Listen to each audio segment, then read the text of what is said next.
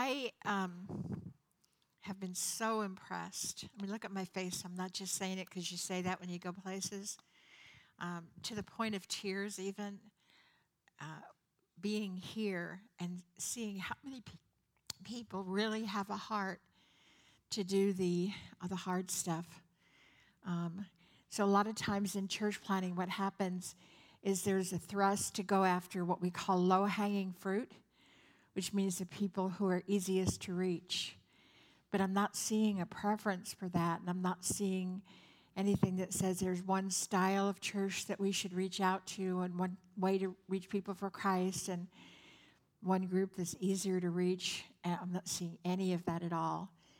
And um, I've done this now for about 40 years, and I've never seen as much in, in one space. I've never seen as many people who really have that kingdom heart for that, that day that every knee will bow and every t- tongue confess Jesus is Lord, that every man, woman, child um, will be able to um, just hear the gospel and respond. So you've ministered to me, and even if I went home and didn't speak, you've ministered to me. Let me tell you kind of a direction that I have for today. Um, so, as I work in a field where we, we also, like you, we're a very multi ethnic context, and many of our churches are multi ethnic churches. In fact, um, with the exception of some of our African American churches, almost all of the churches that are English speaking are multi ethnic, and that's been true for over 20 years. And for the first time that I um, said that I was going to start a multi ethnic church, and we had only been in San Francisco for a couple of years, and we were going to start, and people said, You can't do that. You're violating the, the homogeneous unit principle. You can't start a multi ethnic church. And recently, I had a, a, young man who had never heard that before. He said, Well, who came up with that? Hitler? And um, I, I actually believe that that's a good principle, and but we, we redefined what it means to be homogeneous in a different way than we used to. So, um, anyhow, I mean, I'm not a very mechanical person, but I guess up means up and down means down, right? So, um, anyhow, but we did that. And when we did that, the neighborhoods around where we lived in San Francisco said to us, We're advertising a multi ethnic church. And they said, What do you mean by that? When you go to Fresh Choice Restaurant, I think that was, or maybe a Souplantation back in those days, is that a multi ethnic restaurant or is it just a restaurant? And when you go to Target, is that a multi ethnic store? Is it just a store? And so we began realizing that with the people who didn't know Christ, there was no segregation uh, in, in San Francisco even 20 something years ago. Back then, however, um, what it seemed like was happening is that only um, you could have a multi ethnic staff, but the senior pastor had to be white. Anybody experienced that before?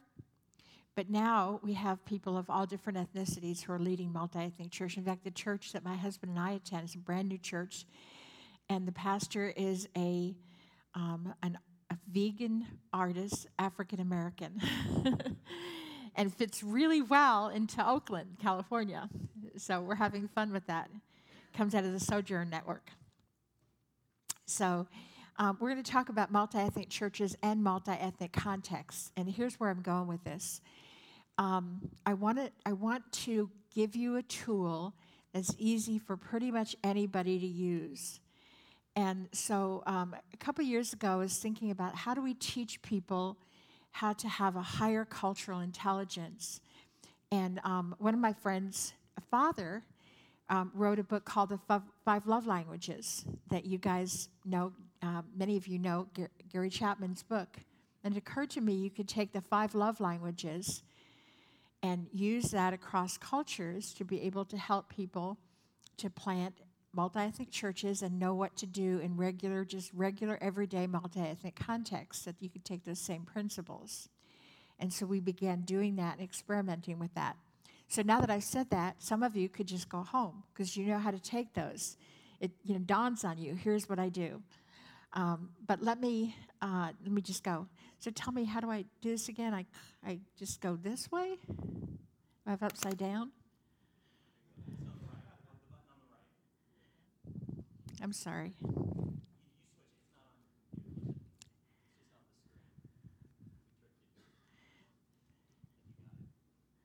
It's not doing anything. I'm sorry. Oh, then I'm not plugged in. It's not moving. I've got to push harder. I'm a girl. but mine doesn't say that. Do I have to move, move mine manually? Okay, that's all right. Okay. So, um, a few things. One is that um, in our cities, as I mentioned earlier, everybody just lives together. The reality is we're all together. And whether we like it or not, because some people don't, and whether we like it or not, we're all together and you got to figure it out. Our, kids attend school together, we go to the same restaurants, same post offices, et cetera. So that's just a reality.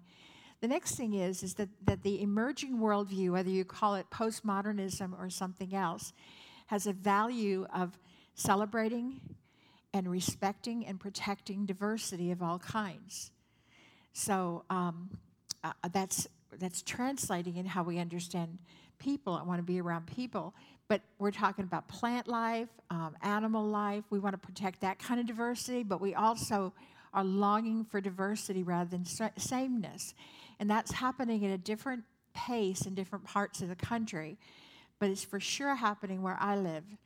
And the younger the person, the more likely they are to want to be in a context that's very diverse and to choose that. Something else that's really important is Latinos are the largest immigrant population in the, still entering the U.S., partly because of proximity. But the second is that Asian Indians are the second largest. And one out of every um, six people in the world is an Asian Indian. That's how big India is. And they're moving here and they're moving among us, and we're just not used to that. There's a different worldview, um, different religions, different behaviors, etc. And we need to learn that. In Canada, the Chinese are number one, and Asian Indians are number two. Another thing is, is just like San Francisco, this is a very global, local contest. You, so you guys, how many people here own passports? How many people? Look at that, amazing, because we expect to travel, right? So the first time I ever got a passport is when I moved to San Francisco. Um, I, I just never had thought about that before, but I raised my daughter believing that, that she could travel the world, and she does. And you're raising your children to believe that too. Have you traveled with your children to other places in the world already? Some of you? Yeah, it's important. My daughter's first visitors, when she brought her home from the hospital, were three Somali men. And um, we, I, when I, she was in my womb, I was playing um, cassette tapes. Back then, that was the day, cassette tapes and, um, that were in Spanish and Chinese and everything. I wanted her to be part of that. Um, so look at Harris County for a little bit. Um, this is this is from 2017, um, and I showed some of you this earlier. But um, Dari Farsi, so that would be Iranian, and it would be um, you see this large Hispanic population, but that's not a surprise. Um, Dari Farsi says Iranian and Afghan people. Chinese is very interesting to me. The Census Bureau does not talk about different Chinese languages. It doesn't look at um, Mandarin and Cantonese and uh, Taiwanese. Just does not look at that, and I don't know why. Um, my guess is that China likes to see itself as one and doesn't want to be defined by the different languages. It thinks everybody should speak Mandarin. So I think it's probably an honor and respect for the Chinese government. Look at that, Vietnamese. You're one of the largest Vietnamese populations um, in all of, of North America, really. Um, Urdu, that's what a lot of your Pakistani um, people here. And you are the, have the largest Urdu speaking population of any county in all of uh, North America. No, of all of the United States. I don't know about North America. It might be true. A lot of Telugu people speaking here. We got people here speaking Telugu as well. Large African population, especially West African. Anyhow, just look at all of those. And you have so many more, but you probably didn't realize that you can actually take from the Census Bureau, if you go to um, the fact finder side of the US Census Bureau and look for the B16001 table, it actually doesn't just say, here are the Indians. It says, here are 10 different languages of Indian that you can speak. I mean, just you can just find all of that. The 162 largest counties in America actually allow you to do that. Did it? Oh, there it is. Okay. Um, now, this one is a little bit um, older. It's from 2015, and it's a metro area, and I don't have the data is not available for 2017. But look at the area, the large metro area, how many different people you have from different kind of language groups. We can give this to you guys later, or you can again you can just go to the B16001 table. I say it in my sleep. I'm a nerd. Um, so, what do we do? So, cultural humility is something that's very difficult, I think, for many of us to practice. Um, we're able to, um, we need to be able to, I really like talking with both hands. we really need to be able to acknowledge other and not see our own culture as the culture, the number one culture. And we need to um, relate to people with aspects of their own cultural identity that's important to them whatever is important to you. So, um, uh, one of the things that um, some people did, I know, when um, it's just a very small thing, but when Black Panther movie came out, um, there was a church that wanted to give an, a local African American church um, the tickets for the first day, the show, to go and see the Black Panther movie with their youth. And that was a really important thing. It was acknowledging something that, that another culture other than this church was saying was very important to them. Um, but you know, just how we practice cultural humility. So we're not always right. We're not always doing the things the best way, the right way. Um, that's being acknowledged in other fields right now, but it's not really being acknowledged in the church field the way it needs to be. I'm seeing it practiced, but we don't know what to call it. Um,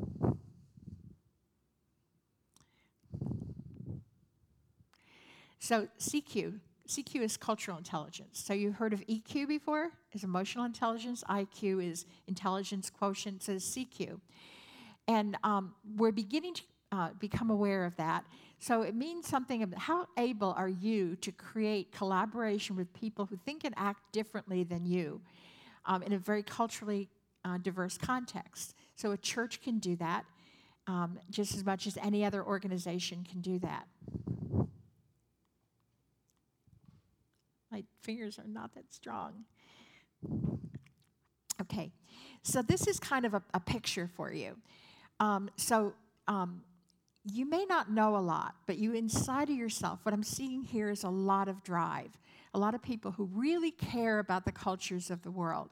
And maybe, maybe you're one of them. This is not mine. It's from this. Um, uh, David Livermore is actually really good at this kind of stuff and speaks to Christians about it as well. Um, so my drive makes me care enough that I want to attain knowledge.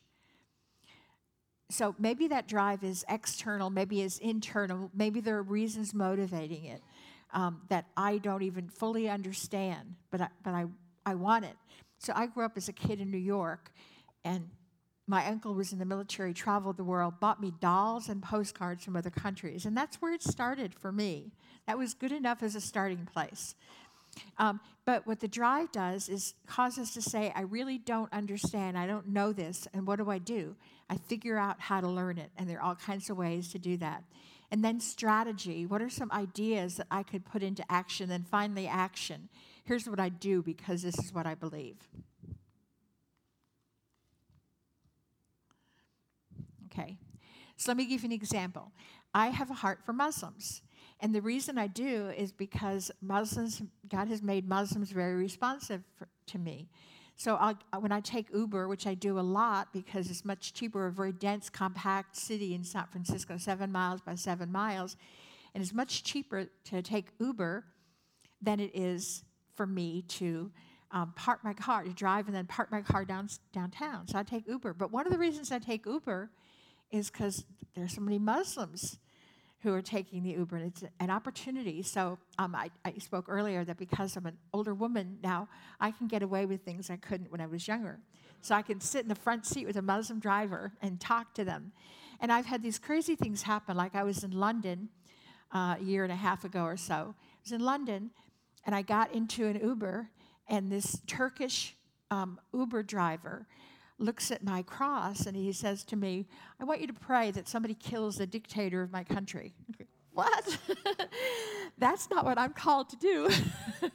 I didn't say that. Now, tell me about it. and he automatically starts talking. And my husband's in the back seat, but I'm in the front seat because I tend to be the more overt evangelist um, of the two of us. And um, an opportunity to tell him about, he just doesn't like the role of a dictator. And so I was able to tell him about how um, democracy in America, I believe in part, happened at the same era as um, when Luther was talking about um, all have sinned, and it was kind of that, that became part of the Christian vocabulary to look at the fact that all have sinned and fall short of the glory of God. Didn't matter whether it's a philosopher, a dictator, a pope, that everybody could sin except for Jesus. And he really liked that. He liked hearing that. And when our, our cab ride was done, we he exchanged emails with my husband because that was still appropriate, not to do with me. And he wouldn't take a tip because we, you know, we had become friends on that, that conversation. So the Muslim thing has become really important. So we're leaving for Shanghai on Saturday, and I've already looked for the Muslim restaurants near my hotel. There are a lot of Chinese Muslims. Um, and they're very much persecuted right now, the Uyghur Muslims especially. So I've looked at the Muslim, there's 18 Muslim Chinese restaurants in the southwest region here. And um, I think that's really important. And probably you don't know a lot of people reaching out to Chinese Muslims here, but maybe somebody will take it on. So I look up and find the knowledge to be able to reach out. I also discovered that 70% of the Muslims in, in here are Pakistani, or 70, maybe 70% of the Pakistanis are Muslim. Um, I find out where they live, where the people who've been living here for a long time live, and where the people who have um, only been here for a while live. And I just go through and how do I strategize? I let people know. So one of my strategies is to find out about the Chinese Muslim here because I care about them. And I tell you because I'm planning for one of you, hoping that one of you actually likes that. It matters to you.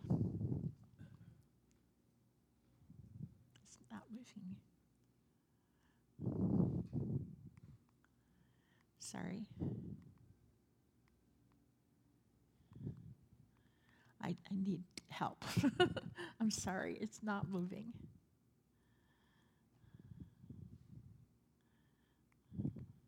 Ah, okay. All right, now I moved two instead of one. Okay. Benefits um, for the church unity between all believers. Also, another thing is um, maybe you've never thought about this before, but we can learn from other Christians. There's something, a project that came out a long time ago called the Human Genome Project. Anybody hear of that before? Okay, so Human Genome Project actually intentionally chose people from the the different parts of the world who had different worldviews because they felt like they could map the genes of the human body if people saw it with different eyes. And one of the beauties for me is that if I get to see the eyes of Jesus, I get to see the Lord through your eyes, I see him differently in a more complete way than if I just see him through my eyes. And that's what the Human Genome Project was about and taught me that lesson. Um, I can learn about Jesus because your eyes see him differently, um, and I miss out some things. Um, we want to bless and encourage people in diverse communities. We want to learn how to share um, life's um, Christ's love more effectively. We want to move towards a day when every knee bows and every tongue confess Jesus is Lord. I was um, telling Tiffany this morning that I remember the first time I ever heard that. I was on Apache Reservation, Arizona, planting my first church when I was a, had been a Christian for just a couple months. And the Apache pastor walked out of where he was staying, and his whole face was aglow.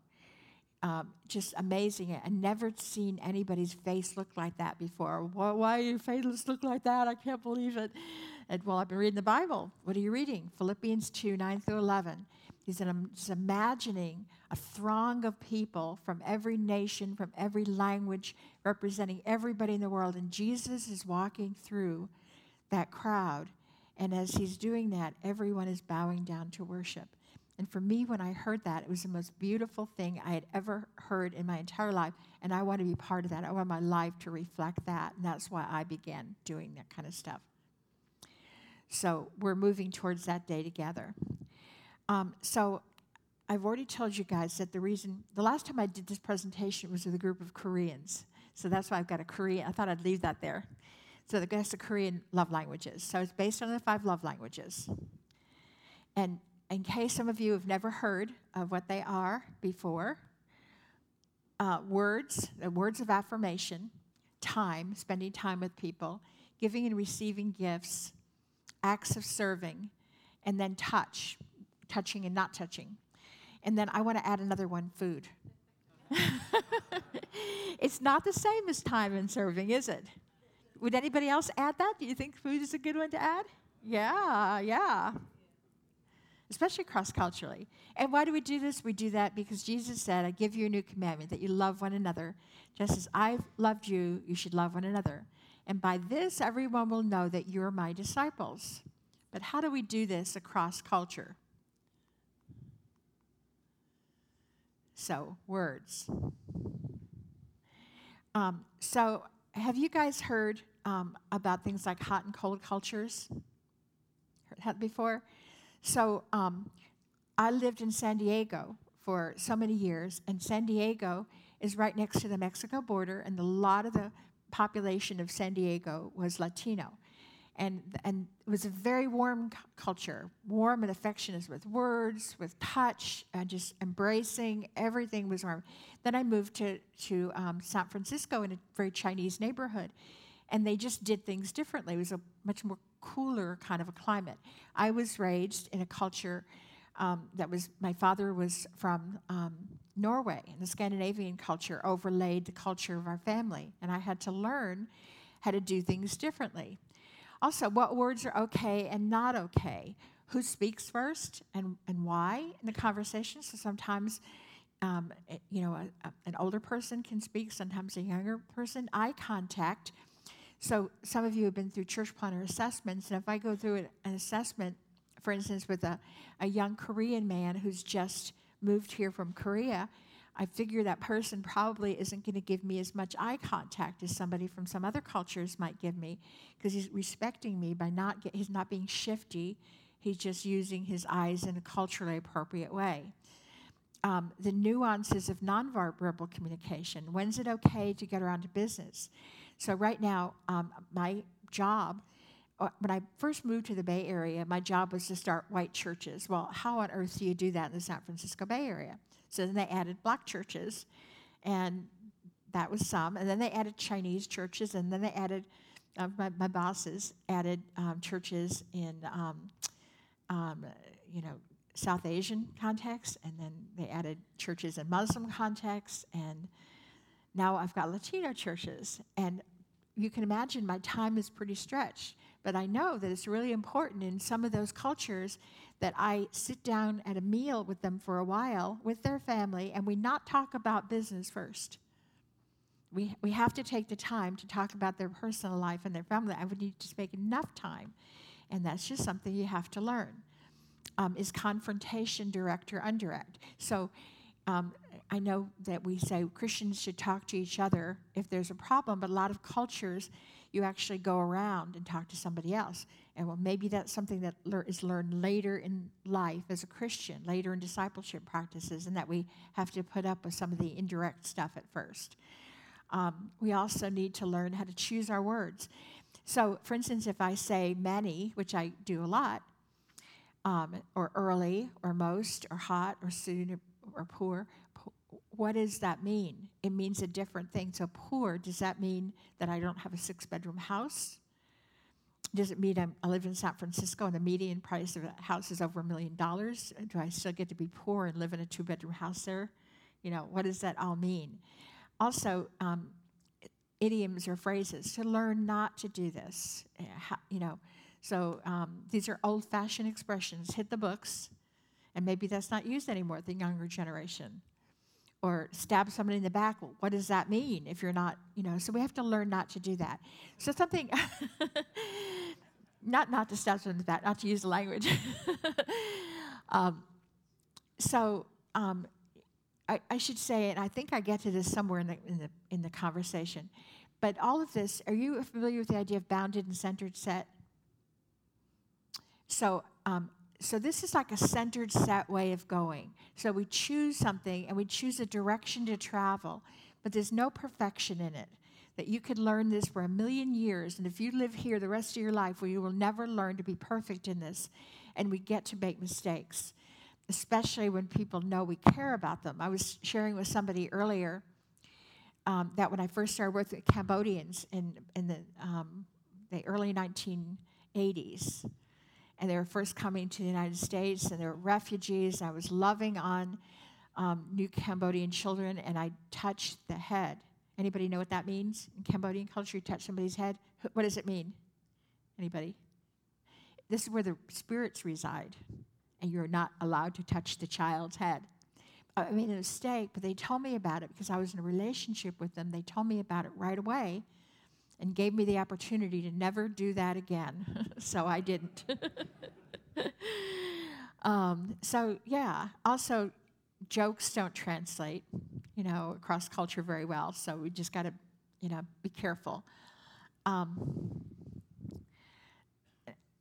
there are also these, um, there's something called paralanguage. So, um, it's not moving. Yes, here we go. So paralanguage is um, just the nonverbal stuff that we use. So sometimes um, if you point, well, you're stating direction. So um, pointing in some cultures can be a very, very negative thing. It means something different. Uh, it can mean something like a different finger going up in the, you know, in the room. Um, so something accentuating meaning of something. Um, sarcasm in your voice is par- paralanguage, like, yeah, you did a great job with that. Do I mean you did a great job? No, no, no, no. And what does great job mean anyhow? It's a fairly vague term, isn't it? Um, so regulating um, your nonverbal cues, being careful that you're really communicating, and substituting, um, uh, you know, verbal and nonverbal kinds of things. So, for instance, we went to um, India. A few years ago. And um, it, actually, this is a, we went about 12 years ago, this, what this happened then. And we had a cab driver, and the cab driver, we, we put some money in his hand, and we said, is, is that enough? And he shook his head. And we said, okay, would you like some more? and he shook his head again. And then we gave him some more, and he shook his head. But this time he's grinning. We're thinking, this is it. And that's how we learned that no can mean yes, and you know, that, that's just a different gesture that's used in a different culture. Yes. Yeah, it was not a good way to learn it for us. um, so, anyhow, all of the nonverbal cues, cues that you see, um, you see the thumbs up sign, what it means in different cultures there. Um, I'll let you just read that. So, um, yeah here's some good ways to use um, words, though to bless a people, to speak words of peace into a people. Years ago, Oakland had a bad rap, had a bad name, but now um, Oakland is really close to San Francisco. I love Oakland. I've always loved Oakland, and I love more than the Warriors. Oh, you know, there. I love Oakland. And so um, when I go to Oakland, one of the things I want to do is speak to residents who don't expect me to speak well of Oakland because I'm from San Francisco you know, to actually say good things to them about their city and tell them how much I love it, to imagine a positive future for Oakland, to good gossip. Do you know that word, good gossip? It means to make sure you get your word out, but you do it about good things instead of negative things. Discover what's beautiful to people and use their language for what's beautiful. Um, so I couldn't even imagine not have going gone to the um, you know, uh, to the, the playoff games of the Warriors um, last year. You know, it's just like you, you have to go. Um, write and say kind words. So when you guys are on mission, how do you actually speak well to the people about themselves? And that's a really great way to be on mission and use cultures. The second one we're going to go to is quality time. And I'm going to have to go through as fast. I'm seeing it's 110. Um, so um, one thing I think is that um, sometimes the culture of where I live in the Silicon Valley is too time conscious. We don't pay enough attention. So in the in the story of the Good Samaritan, the Good Samaritan had time in his life and as well as money in his life to give. He could give up a little bit time. So if you any of you do art, you know what have having a page that has white space on it looks like. A Good Samaritan had white space in his life so that he could give both time and, and, and money. Jesus came to earth, spent time with people. Sabbath rest is a gift of time.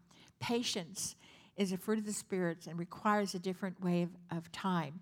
Dorothy Bass, actually, in her book Receiving the Day, does a wonderful job. If you feel like this is something, a learning curve for you, how might our experience of time change if we receive time as a gift of God?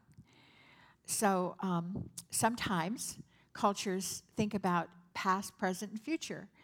Um, so I live in a very future tense um, world. My husband I think this is actually a good marriage principle, too. Um, my husband is a really great present tense person. Um, he um, is incarnational in everything he does. His way of life is giving and paying attention. He can't walk by somebody in the street who has a need and not pay attention to that person.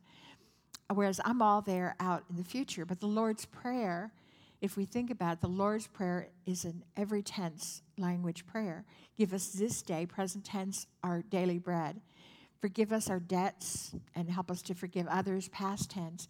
Lead us not into temptation, future, his kingdom come, future. And so Jesus really wants us to do, it's another way, it's a model prayer for me. He wants us to do all three tenses really well. But we don't know how to respect that with other people. Um, uh, so, uh, future oriented cultures go by the clock. Um, so um, I was kind of surprised last week. I was in a new um, church with mainland Chinese. And I thought that mainland Chinese and, um, and the Chinese that have been here from Hong Kong for a long time um, might be different. But I was surprised at what they, and I just thought that we wouldn't do this. But it's a church that came out of church, a large church that started a church and, and is trying to do things just like it and it used one of those, you know, those clocks that time off like it's two minutes till, one minute to 10 seconds, nine seconds, eight.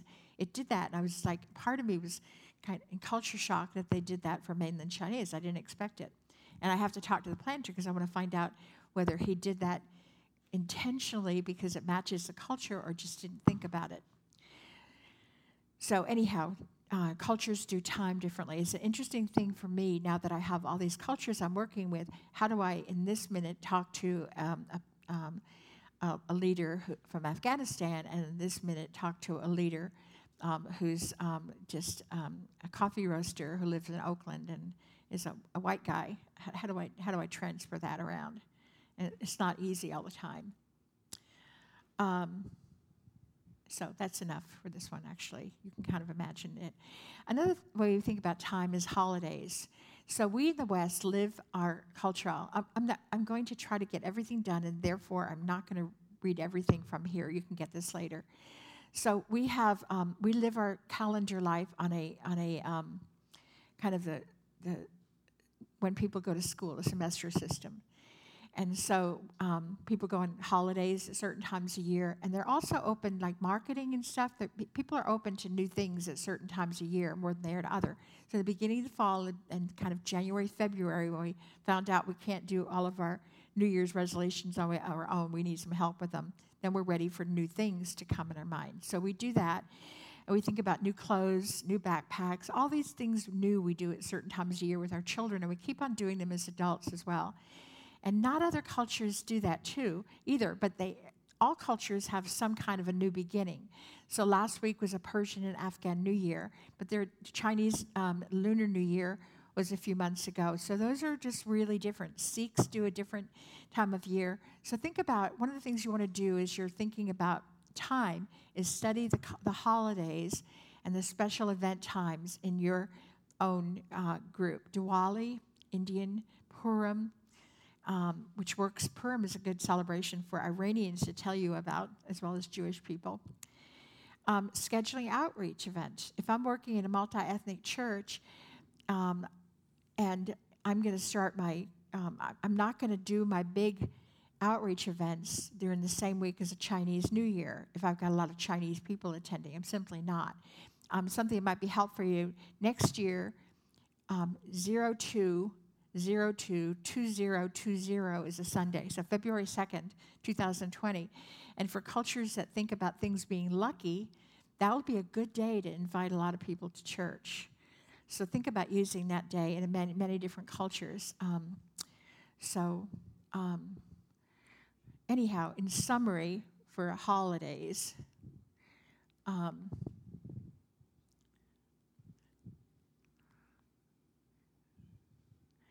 Yeah, um, be open to the holidays influencing your church sc- schedule. I had a church planter one time who was in a Latino neighborhood, and he he did his big outreach event the same week as the the, the church. I mean, that the community was doing the Cinco de Mayo celebration, and it's it's not just that Latinos wouldn't come that day, but the, the streets were crowded. Nobody could get to his church that day. It was almost funny that, that that happened to him, but he just didn't pay attention to his culture learn to greet people in relationship to their major holidays. So, one thing I do, Happy Holidays is a way to kind of acknowledge that everybody has different holidays. But what I do in San Francisco is before anybody says that to me, I say, So, what holiday are you celebrating right now, Christmas time? And they tell me, and I can, I can not only do I know what their religious background is, so I can go back to that person again and relate to them as Jewish or as um, Muslim or whatever. But I've gotten to actually greet them in relationship to what their holiday is. So it's a really nice way not to have to say happy holidays when I really don't mean happy holidays. I mean, I, I celebrate Christmas. And would you like to come to our homes on Christmas? Whatever. So, gift giving. So, um, I think that we can connect gift giving to scriptures really well. Um, so, um, a lot of scriptures here that you guys can use. Um, giving and giving gifts um, biblically. We talked about giving and receiving well. Um, I told you about that already. Um, Cross cultural gift giving. So, who's receiving the gift? Is it a person or a group? What's the status of the receiver? What types of, of gifts are acceptable? What's the protocol? And should you reciprocate? You should not always reciprocate. So, um, in some in some cultures, it's appropriate not to take a gift the first time it's offered. So, kind of look at, you know, if you're dealing with a particular culture or you have a church that has several cultures, kind of figure that out. Some cultures you say no a little bit before you finally say yes. So, know that that's part of the interaction. How you handle it. So, um, um, I found out the hard way in San Francisco that the Chinese bakery down the street wasn't serving me, it was used to me, and I hadn't learned to, to give and receive money with two hands instead of one. And they really, the older people that were had just recently come from China didn't want to interact with me because I didn't know how to give and receive money right. Um, that's an extreme thing, but they, but they didn't want to. Um, some cultures, a left hand is unclean. So uh, I'm left handed, but when in, in India, I don't use my left hand. So in some cultures, giving and receiving scissors or something that has a, a number four attached to it is not appropriate. Colors, folds, gift wraps, you know, all of that stuff matters in different cultures. I want to give you one because you have so many Pakistani here. And um, these you can just simply go online if you care. Um, you know, if you want to take a picture, that's fine. But you could actually, um, you know, just go online and, and just say, just say what is appropriate way to give gifts to Pakistani people, and this would pull up. Something like this would pull up. So one of the things about knowing these love languages is not that you learn how to do it perfectly, but you, know that you can go and you know you should be asking the question. Acts of service. Um, we actually, a lot of times, the Christian churches know how to do this pretty well. Um, it's biblical you can copy that if you want, but I'm going to turn the page in a minute again. Um, we simply need to know how to serve and be served. So part of that is to listen. Um, people don't always need what we think they need. So we might think somebody needs food. We might think that they need to learn English, but they don't want to learn English, you know. We might, we, do we care about the things that they care about? Do we even know what they care about? Um, we got a lot of Yemeni, Yemeni people around us, and it matters that I know that there's a famine in Yemen and that I care about it. And maybe I can help work with the Yemeni people.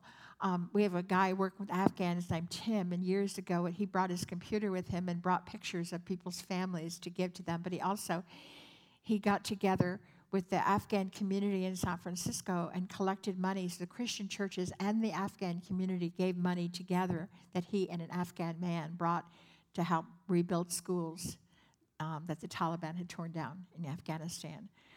Are we giving out of political correctness or something else? Who can serve?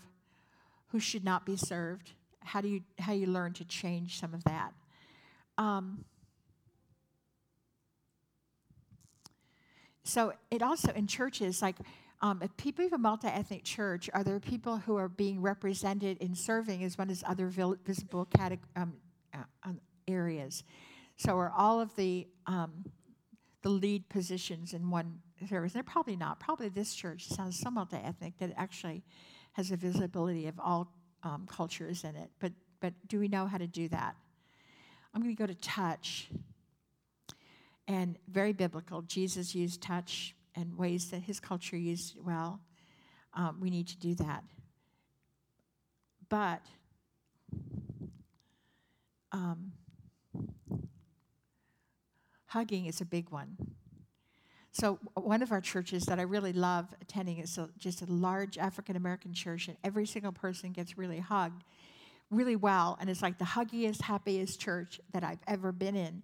But I can't help going in there and wondering there's so many um, um, Muslims uh, that are African American in that community of Oakland. And I think, well, what if somebody brought somebody who is a Muslim and this woman who's a greeter? you know, I would probably not bring my Muslim friend to that church without really having a conversation. This is probably what's going to happen. The church isn't going to change. I already know that. And anyhow, you guys see the slides and you're laughing. it's okay to laugh. What's he doing to me? Um, so, um, what I practice with a lot of um, Muslims are more assimilated now. If I, if I go to a mosque or in some other way with a Muslim person, I wait to see if they're going to reach out their hand. And if a Muslim man shakes out their takes their hand and shakes it out to me, right hand, I um, I will do that. So males and females, who pats who on the back? That can be a pretty negative thing. Who's allowed to hug or the kissing on the cheek things? Do you have a lot of Europeans that do kiss kiss cheeking? cheek, cheek kissing here. we do. So, just to be aware um, of the missional gift of touch, uh, how various cultures do how you hold and touch babies. I remember one time we had a we have this race every year through San Francisco. It's called Bay to Breakers, and people run naked and they they just run all kinds of costume dress and everything. And a friend who dressed up like a like a, a an archbishop or something like that.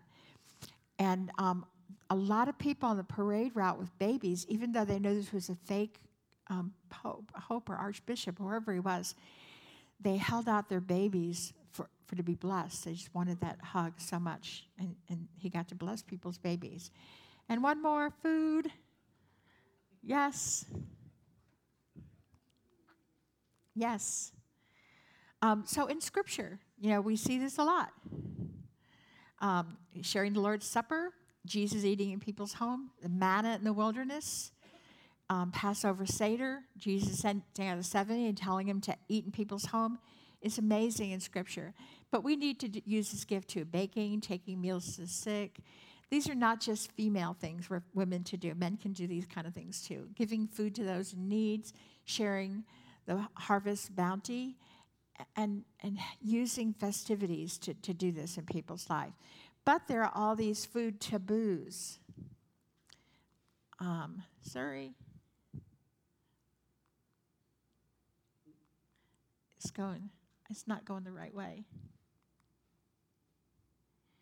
Okay, so pork is not just Muslims, it's Jews and Sikhs and Jains and vegetarians and vegans um, Hindus, Zoroastrians don't eat beef. And then finally, we, we wasps, white eggs like me, we don't eat insects. And that's a grasshopper there. It really is a picture of a grasshopper. So, anyhow, are you kind of getting the idea, everybody? So take the, take these love languages, and this is how to apply a lens. And you can t- you can take anybody in your church, any of your neighbors. You can teach something about this, and just learn how to apply it to the, your own culture. And that's it.